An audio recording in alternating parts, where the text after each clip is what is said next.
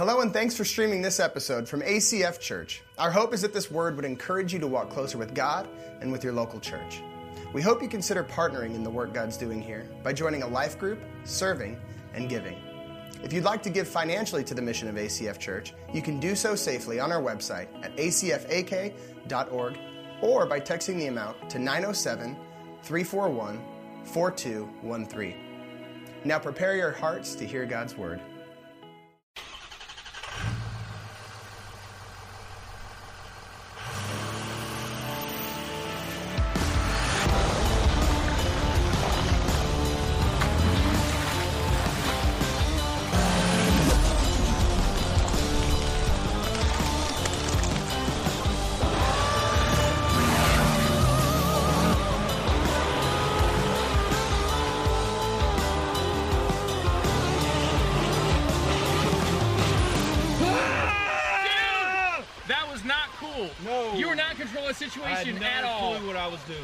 A stunt driver. You just got your license back. We almost died. We almost died twice. I was totally out of control. Oh, hey, we're glad that you're with us here today.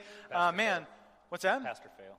Pastor fail, one of many. Just get used to that. So here's the deal, you guys. We are excited about today. This has been a great conversation so far. Uh, we are closing out a series called Out of Control, talking about boundaries in our lives. And this whole this whole conversation, this whole series, was really birthed out of um, just over the past uh, year. Really, I've given away a lot of different books to people. I meet with a lot of different people throughout the week. Uh, but the book I give away the most is this book called Boundaries. And if you haven't had a chance yet to read it or to get a hold of that, I want to encourage you to do that. Just tons of great content in there. Uh, but today we're doing something a little different, and we're going to do this throughout uh, 2019. At the end of a series, we're going to do basically a, a Q&A session with you, uh, which I love. This is so fun because every week, you know, we get up and we might teach and kind of share with you. Um, but it's sort of a one way conversation. And so this is a chance for you to join the conversation. And so, what I'd love for you to do right now is pull out your phone. And throughout the service, I'd love for you to text in questions. And if you're online with us, we'd love for you to do the same thing. Text in questions to the number on the screen. And uh, we're going to be kind of filtering those and then sending the best of those to the front. We're going to try to get to as many of those as possible. We will not get to every question. Um, but listen, it, has been so good over the, over the last three services, hearing your questions, having conversations that are just honest from the front about our, our struggles in this area. And one caveat about this too, we're calling it Q&A, uh, but we should really call it Q&D because it's more like question and discussion, not question and answer. Right. Uh, we are not the great Oz, right? We're not up here claiming to have every answer, but what we have found is that as we approach the, the, deal, the things we struggle with in our lives from a biblical perspective, with a, with a Christ like framework, that it actually contributes to more peace in our lives and to actually a better life. Not necessarily an easier life, but a better life in the end. And so I've got Pastor Josh up here. Give Pastor Josh a hand.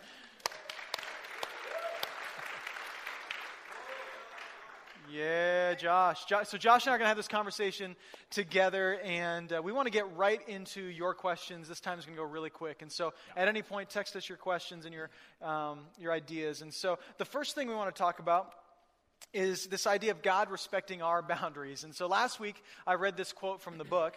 It said, God respects our no. He tries neither to control nor nag us, He allows us to say no and go our way. And so we received this really good question. This person says this If God respects our no, what about Jonah? God didn't really take that no too well. So, um, really good question, right? Like, okay. Yeah. So, it's true. Really important story. If you haven't read uh, the story of Jonah, here's a man called by God uh, to do ministry in Nineveh uh, to the, these people that he hates and uh, it's just a, it's this crazy story. He runs from God. He ends up on a boat, thrown off the boat, swallowed by a fish. Does ministry to uh, the people of Nineveh. People get saved, and he ends up really bummed out about it. So that's really kind of the grand story there is God's mercy on Jonah, continuing to call him and even to some degree force him into a position to be used by God, and yet his heart still remains in many ways un, unrepentant. Like he doesn't want to do this. And, and we're pretty hard on Jonah. Um, but I don't know if you know this, but he's called to Nineveh, which is actually modern day Mosul, Iraq. And um, if you know anything about that area, not exactly the safest place to go and share the gospel. So um, many of us might be in the same situation with the same response like, all right, God, anybody but maybe those people or these people.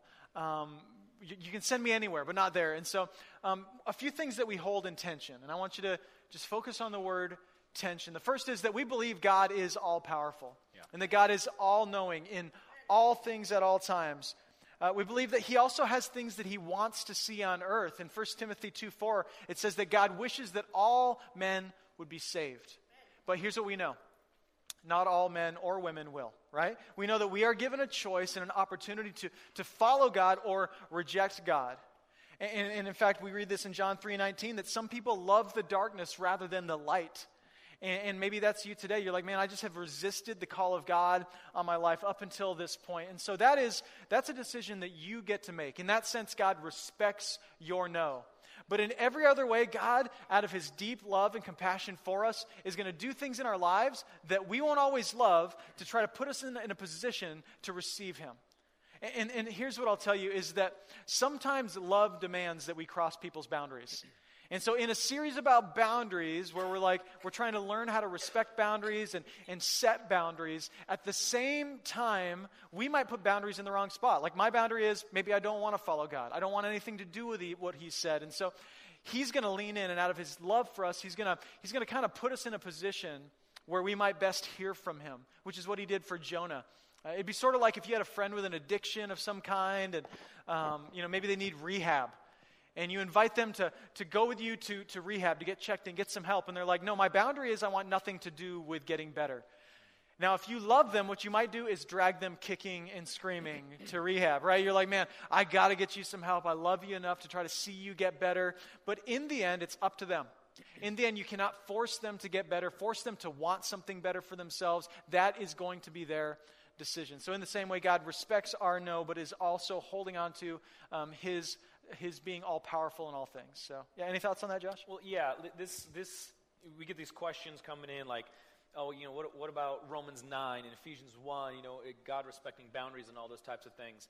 And there, there is tension in that, and there's mystery in that. And, and I, I, love the, the there's a quote by Spurgeon that he made, and he says that that the sovereignty of God and the responsibility of man they're they're two linear lines, and they don't cross, um, but they they come together at the throne of God. And so that there's this understanding that, yeah, we have responsibility for our lives, and yet God is also completely sovereign, and, and His will is going to be done, um, and, and yet, like, we're still responsible. And so, like, Jonah still had the responsibility to, to preach when he was at Nineveh, like, even right. though God brought him there. And so, there, there is a tension there, there's a mystery there um, that we don't necessarily comprehend completely. And that's, that's okay to live with tension in our, in our faith and in our lives right. in those areas. Another question came in about dealing with new boundaries. This person says this When dealing with making new boundaries and reinforcing your boundaries, how do we deal with the pushback and reactions from others in our lives? And so some of you have experienced this where you've began on this journey of setting boundaries and people are already ticked off right? You've already made your, your husband mad, your wife mad, your kids mad. The kids are like, I want you all the time, mom. And you're like, boundaries. We're drawing some lines. And let me assure you of something. If you begin to set boundaries, you will make people angry. You just will. And so you have to be aware of that and understand that. And I actually, I want to I wanna just list you six things from the book Boundaries that he says to do in this situation. And so I want to encourage you, grab a pen if, if, if you want to write these down or open, open up a, uh, a note on your uh, phone and just jot these down real quick because if you're actually going to take this seriously, you're going to need this information. And so the first one is this um, let them be the one with the problem. Whenever someone's angry at you for the boundaries that you've set, just be okay with the fact that it's their problem. Um, if you've done a good job of setting that boundary, if you've sought wise counsel from people who love you and love Jesus, and you've set a boundary in a good spot and somebody's still angry, it's okay. They're going to have a problem. The second thing is this you need to view anger realistically. And I think a lot of us don't have a realistic view of anger. Anger freaks us out. If you have any codependent tendencies, you hate it when people are angry with you. So you do whatever you can to try to ease that, try to make people happy. But the book says this you must view anger realistically. Anger is only a feeling inside the other person. And you need to hear this part. I love this. It cannot jump across the room and hurt you. It can't hurt you. It cannot get inside you unless you allow it to. Staying separate from another person's anger is vitally important. Let the anger be in the other person. Some of you need to hear that, that the anger cannot hurt you. Like, it's okay if people, I'm a pastor, so here's what I know. Any given week, people are mad at me. Any given week, there's somebody going, I don't like what he said. I don't like how he dresses. I don't like the eyebrow ring. Somebody here doesn't like something about me. Um, and, and that's okay. That's just the reality of life. You're never going to make everyone happy. And that's, that, that's true everywhere we go. And so just kind of make peace with that. Could you just, if you make peace with that, you'll begin to be able to set boundaries even when people are angry with you. Uh, number three is this don't let anger cause you to do something.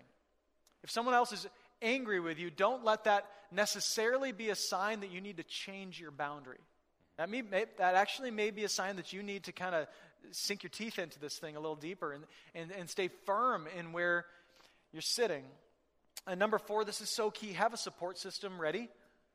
Uh, don't just launch into this after church. I'm gonna just going to have boundaries with everybody in my life without friends and family who love you, who are going to help hold you accountable, help uh, check in on you, and who are going to let you know, hey, you're slipping on this one, right? You need this in your life, and you're slipping on it because you're giving into the pressure that other people are putting on you. So have a support system. Number five, don't be angry at their anger. Don't let your heart be filled with anger because they're angry. Again, that becomes another boundary issue. Don't let them drive anger into your heart. And the last that I think is so key is this be ready to create some distance if necessary. Um, this isn't a common conversation in the church, I, I, think, because we have misunderstood what it means to love people. I think that we be- believe, as Christians in many ways, that to love someone is to not set boundaries. And I want to tell you this that you simply cannot love people without clear boundaries. You can't do it. You just like, so I'm a parent and I have three kids, and when I don't set boundaries with my kids, let me just tell you, I don't love being a parent, right? I, I hate being a parent when my kids are, are just walking all over my boundaries. I haven't made it clear. I'm just upset. And so when I set firm boundaries with my kids, it actually helps me to love them more, right? You parents have experienced this before, I'm sure. And so having boundaries, setting boundaries helps us to love people well. It's not just about cutting people out of your life. Right. It's not about keeping people from you. It's actually about them owning their yard, you owning yours, and you knowing when and how to lean in and show Christ to those people. So, yeah, that can be some of the lo- most loving things we do.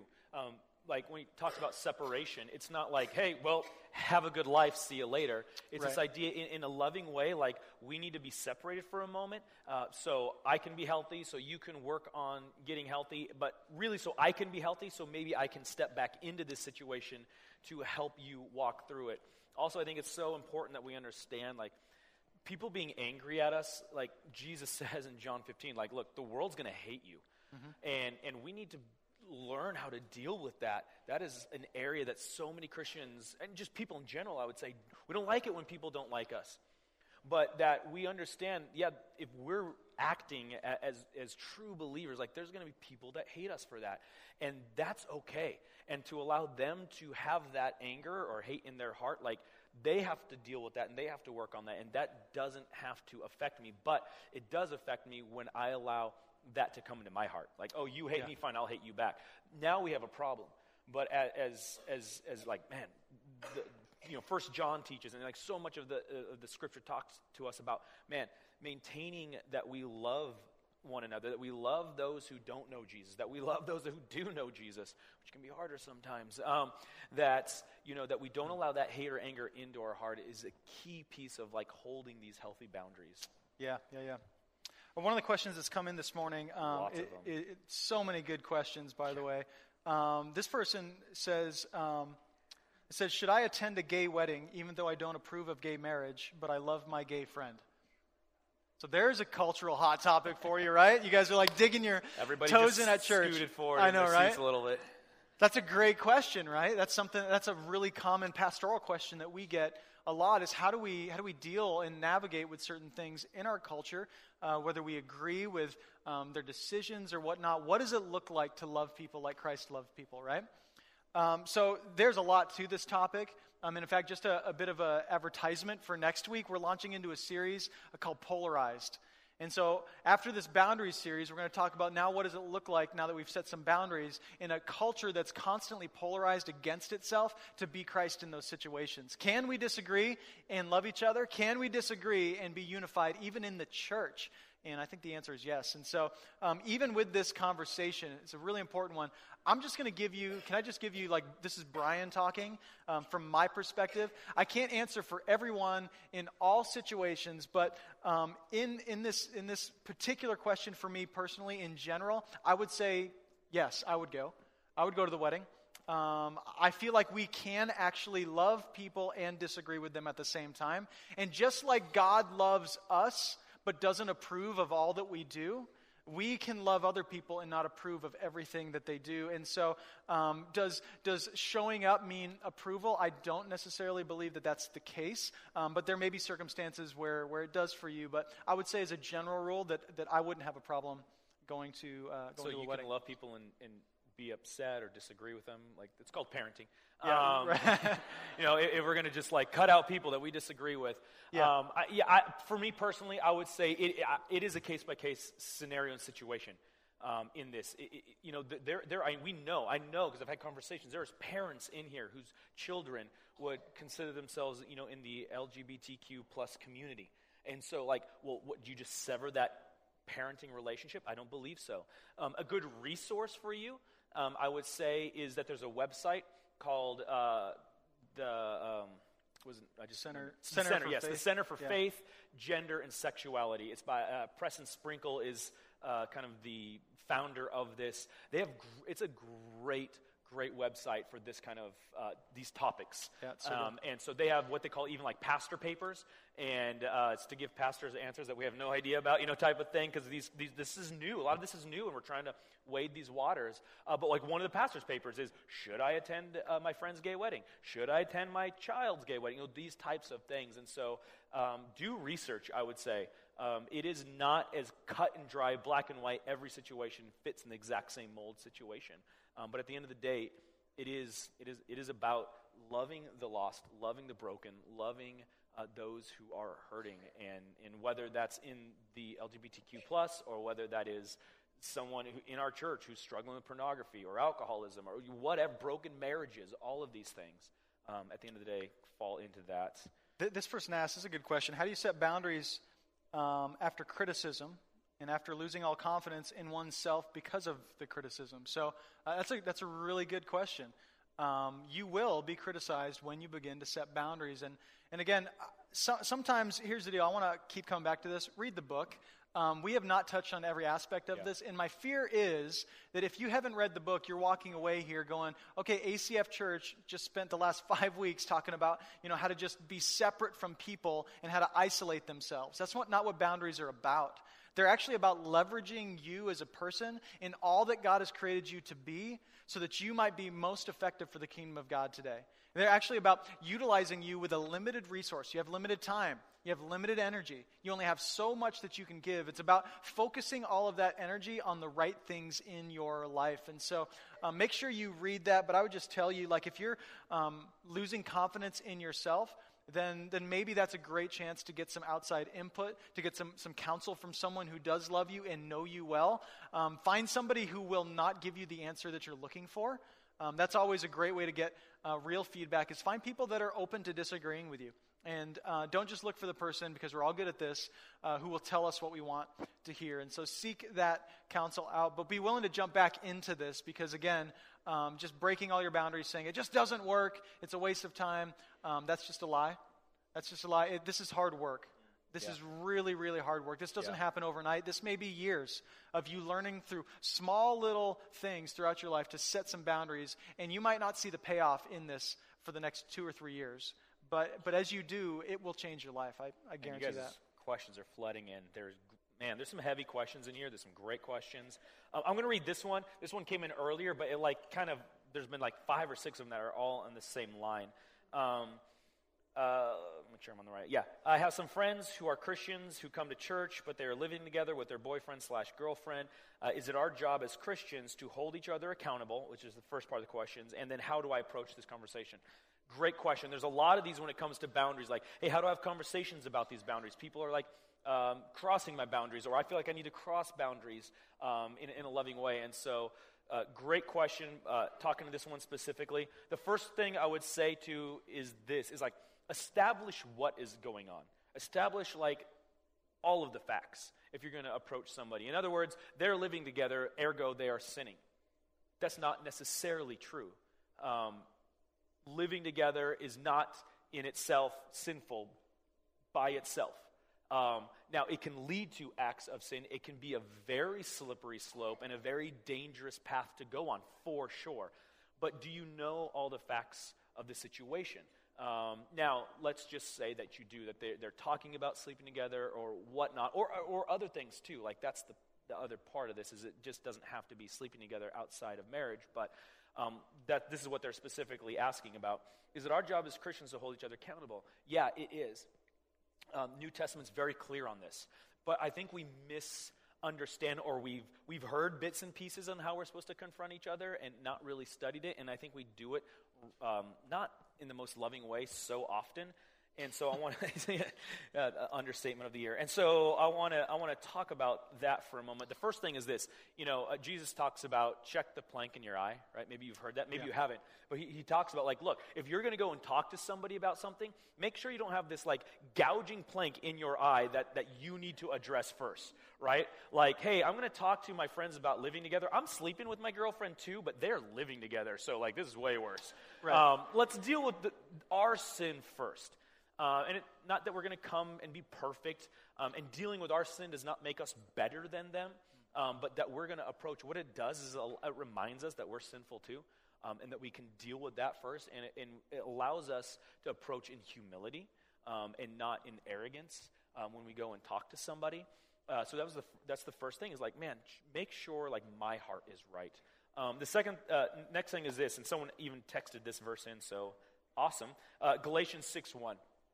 Galatians 6 1 says this Brothers, if someone is caught in any wrongdoing, you who are spiritual should restore such a person with a gentle spirit, watching out for yourself so you will not also be tempted, carrying one another's burdens. In this, you will fulfill the law of Christ. So, hey, yes, we are to approach each other, but with a gentle spirit, in humility, that we approach each other. And when we do that, that we help carry each other's burdens. It's like, man, you're you're, you're, why are you guys living together? Well, like, we can't afford apartments. All right, let's, let's sit down. Let's look. Like, can we find you a roommate? Can we do something? We can actually walk the journey with somebody and, and help carry their burden. And this idea of, of restoration, I love this. Um, in, in the Greek, what the terminology is, is what they're talking about is a joint that's out of place. That when a joint is out of place, um, it, it, does damage. When a joint is out of place, it doesn't function the way it was designed to function. And when we can help somebody be restored or put that joint back into place, then healing can happen and, and that joint can then do what it was intended to do. And oftentimes, our sin prevents us from doing the things that God is calling us to do or, or that He's leading us to do. And then when we can be restored in that, then we can function the way God um, created us to function. But we do that with each other. It's not just all on me. Like if you're seeing sin in my life, yeah, to approach me, to help me become restored, absolutely is a biblical perspective of that. And then uh, oh, I just saw, I love, you know, I always like to go to what Jesus actually said on this. Um, Luke 17, be on guard. If your brother sins, rebuke him. And if he repents, forgive him.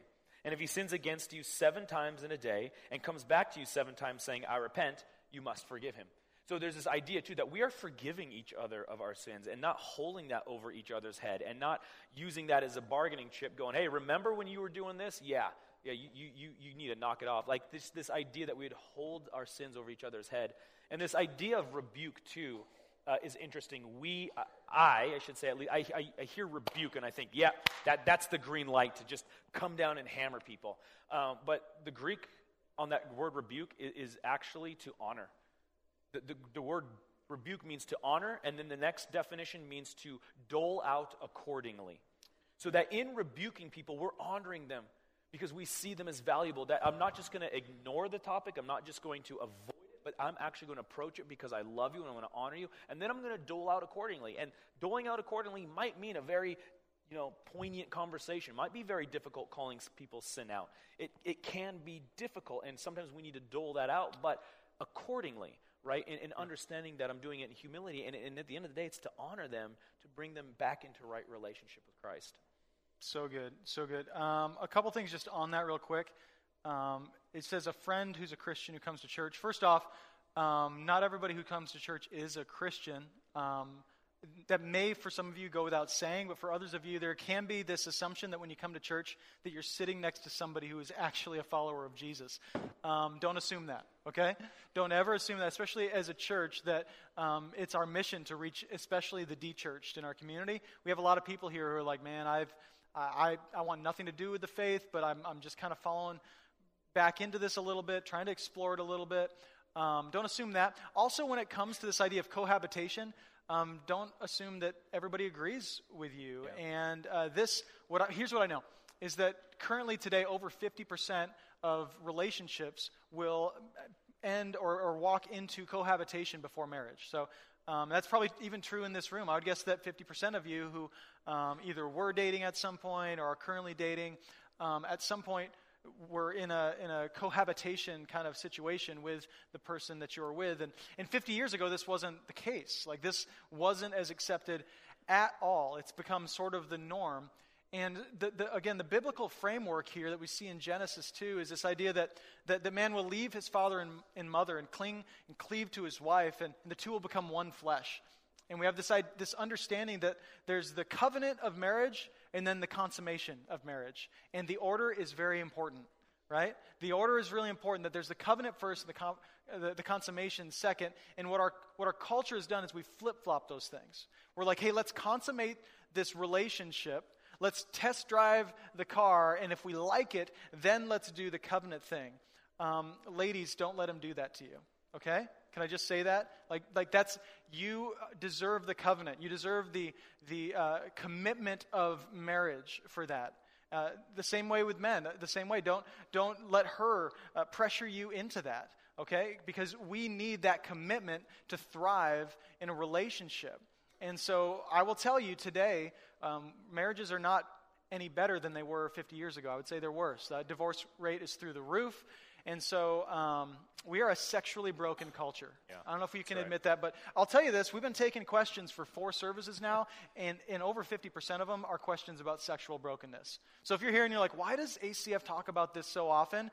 Uh, it's because it's what you want to talk about. So um, it's just what's going on. It's just what's happening around us. And uh, man, I don't want to waste my time just doing church for church's sake. I want to talk about what's actually happening in our lives yeah. and affecting us. And so this is a, a massive issue. And so start with that. But like Josh said, love them like crazy.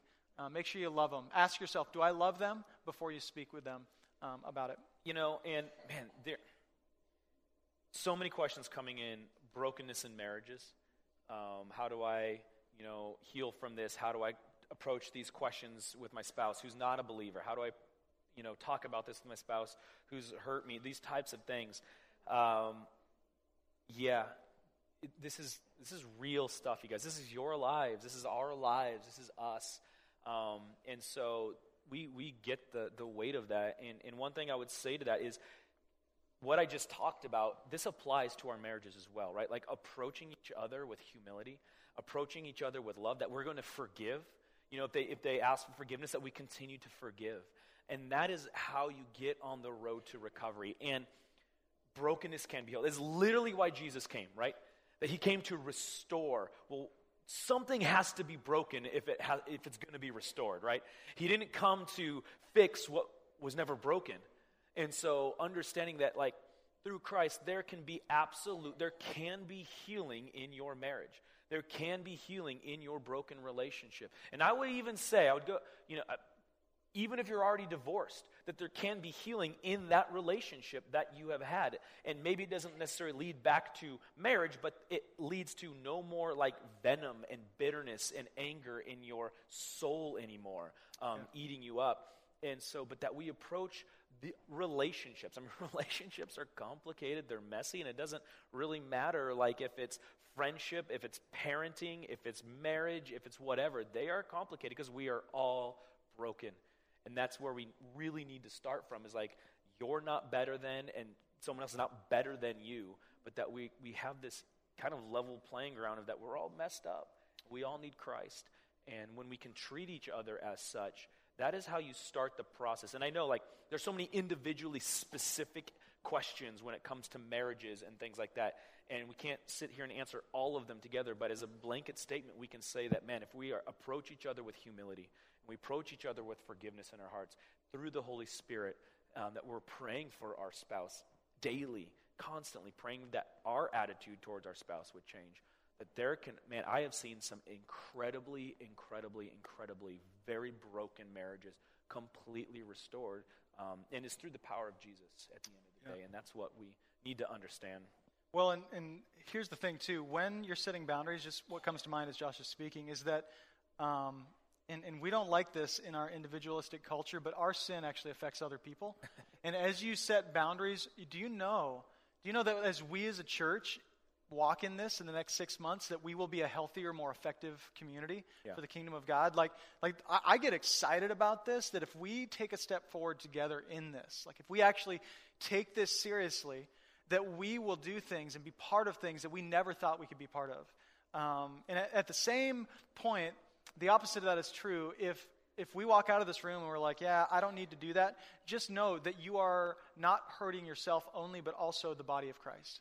And we, we don't like this. We don't like this at all because all we, what we say as a culture is if you're not hurting anybody else, you can do whatever you want, right? Yeah. Do whatever you want in your house, do whatever you want in your own bedroom. If you're not hurting anybody else, do, be, do, do whatever you want. And, and I just want you to know that this is not the way of Jesus. No. Jesus says the exact opposite. Um, we are actually connected as a body, like ligaments and joints together. And so when part of the body hurts, the whole body hurts. And so that's right. why this matters not just for you, but for us. And we want to do whatever we can as a family to encourage you and to help you get healthy for your sake and for the sake of the church as well. And so just know that as a Christian, it, it goes beyond you. Um, one of the questions that, that came up is this How do you draw the line between being a good servant and not taking on more than you can bear physically? Or financially? It's a really good question. Um, this, this person's wrestling with, like, I, I, I don't want to cut off all boundaries, but I also want to have some boundaries, right? Like, I want to be careful about that. And, and two things as we come back to the life of Jesus that we see very, um, very beautifully portrayed in his life uh, two things are self care and self sacrifice. Like, Jesus did both perfectly. Like, do you know Jesus cared for himself well? Like he did. He cared for, for his body, he cared for his mind. We see Jesus retreating often to pray and be alone with the Father. Um, we have this moment where Jesus is in the bottom of a boat sleeping when everybody else is freaking out about a storm. So Jesus likes to take a nap once in a while. Um, let the parents say amen once in a while. That's the healthiest thing you can do. Just take a nap. Um, Jesus was constantly eating and drinking with friends and in relationships. I, I, although Jesus sacrificed a lot, I think Jesus really enjoyed his life. Think he did this whole human thing perfectly. But we also see in Jesus' life is self sacrifice, constantly giving himself up, living functionally homeless in his time on earth, and, and spending the best, really the best years of his life preparing for ministry, and then ultimately dying a brutal death on a cross. And so um, I just want to just real quick give you this. Don't use what the culture would say is reasonable as your standard of obedience. Yeah. Okay? so, because the people around you, especially people who don't believe in God in any way, um, would probably see what it, what it looks like to live a, a, a Christian life um, as being pretty unreasonable, you know? Like when we think about it, the idea of just being here on a Sunday morning, well, there's a lot of other stuff you could do. That seems unreasonable, you know? Um, giving of our finances, this idea that we would give 10% of all that God brings into our hands back to the, to the mission of the church. I mean, that is completely unreasonable um, by our culture's standards. And yes, yet we see that as, as a way that God both leverages and disciplines our hearts for the kingdom of God. And so, all of this, you know, like you showed up here to shake hands and to brew coffee and to serve. Like to many people, it's like, why would you ever do that? It seems unreasonable, and yet it is so right. In fact, if people who aren't Jesus followers begin to think that your life is unreasonable, you might be obedient to Jesus. And if nobody thinks your life is unreasonable, that's something worth questioning, right? If you're like, I think I'm just par in the course with most people around me, um, the Christian life is really weird. It really is. Um, really, following Jesus is really strange. Jesus lives this self sacrificial life that's so different, and yet at the same time, he cares for himself well. He, he knows the limitations, and so be prayerful about that, be honest about that, but be willing to do things that are really strange and out of the box um, if you actually want to see God work in that part of your life. So, Yeah, and, and On, on this too, like we need to understand, like what, why are we setting boundaries? Like there's a confusion in this, I think, uh, from the questions and conversations, and we get this idea like we set boundaries so we can be comfortable. right. That is not why we set boundaries. That is, that is the very opposite of why we're setting boundaries. We're setting boundaries so we can be uncomfortable, right? But our culture says, look, live this life and be as comfortable as you can. No, see, the point of boundaries is so we can be healthy. And when we become healthy, then we can step into uncomfortable situations. We can live lives that don't seem normal. We can live lives that seem unreasonable, but we can do it from a place of health. We can do it from a place of empowerment through the Holy Spirit. Um, but when God calls us into things, if we're not healthy people, man, we're, we're not nearly as effective as, as, as we can be.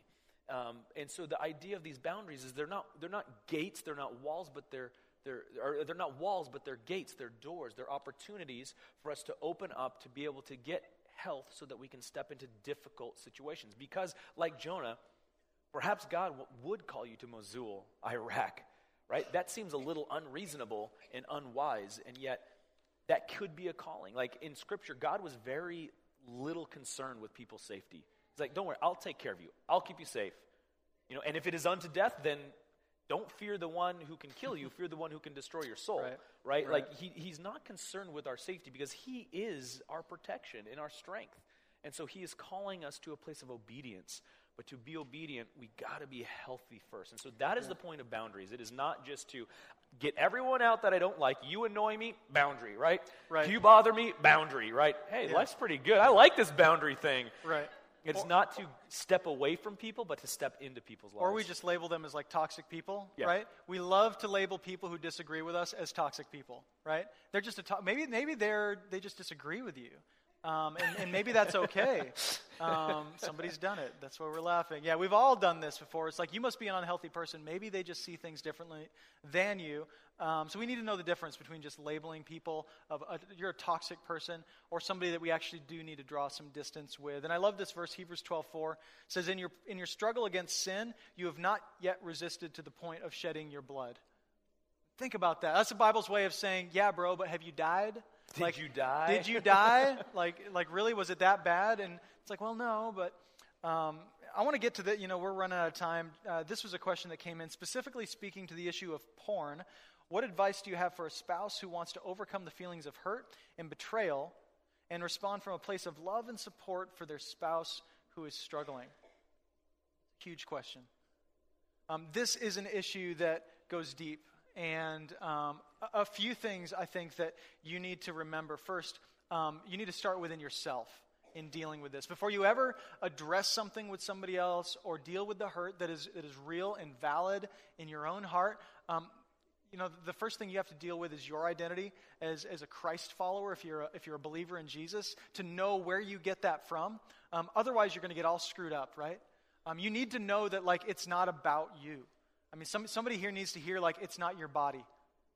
It's not your fault.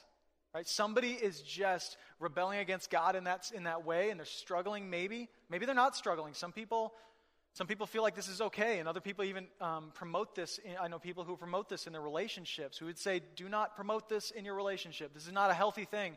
Um, this does not make your love life better. Let me just assure you of that. Uh, If it feels like it is, then you're just masking a deeper problem um, through that. But uh, know who you are, and then understand this that bitterness only builds resentment, it doesn't create a solution. Don't let your heart become bitter, um, and that you can't fix them.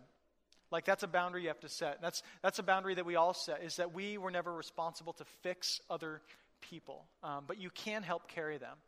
You can help carry them. Yeah, Can I? We've gone over, but you're the last service, so there's no one. we've got you till 3 p.m. No, Uh, no, I just what this is. I'm just seeing this over and over and over again, and and th- there's a stigma to this. I just want to real quick talk, and we can be done, or Brian can answer another one. Um, but like, how do I how do I find healing after divorce, or how do I find healing after broken relationship, or how do I find healing in these areas?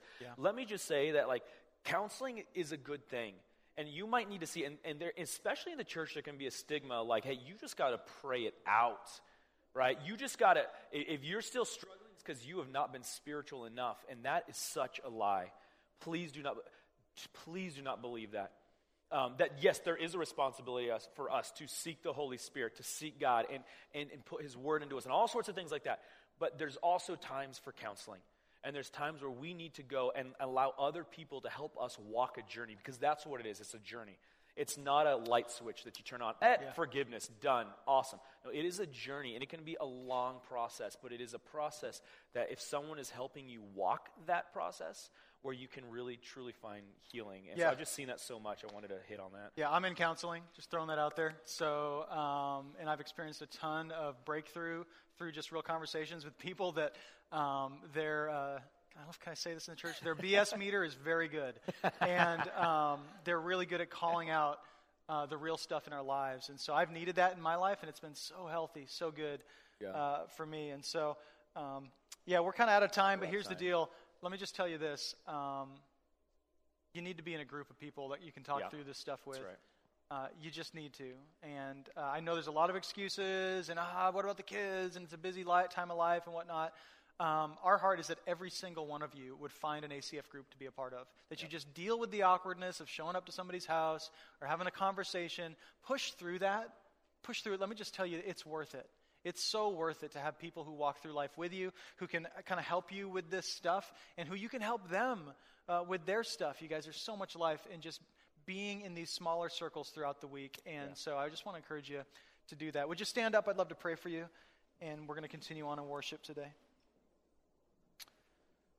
Jesus, thank you so much for the church, and thank you so much, God, that you're at work in our lives and that you want to help us to set healthy boundaries. God, I think in my own heart about all the lines that have been crossed, um, things that um, don't honor you and don't honor others. And God, you call us to something so much better, and I just thank you, God, that you do have our best interest at heart. God, that you want to see us healthy, that you want to see our relationships healthy. And God, um, forgive us for not believing you. Forgive us for questioning your goodness and your love for us. God, forgive us for walking it alone and thinking that we can handle this all on alone. God, we know we can't. We're not strong enough. We got through the power of your Spirit, and God, through the, the, the strength of your church, God, we know that we can overcome. And God, so that's our heart today that we be a community that's bound together, not by some kind of notions of perfection, not by our religious behavior, God, but by our mutual neediness for your grace. And God, as we come together from that spot, we know that you want to heal us, you want to right things that are wrong in our hearts. And God, that you call us to something so much greater, and we really do desire that. We love you, Jesus. We thank you for your church. We pray it in Jesus' name. Amen. Amen. Love you guys. Thanks.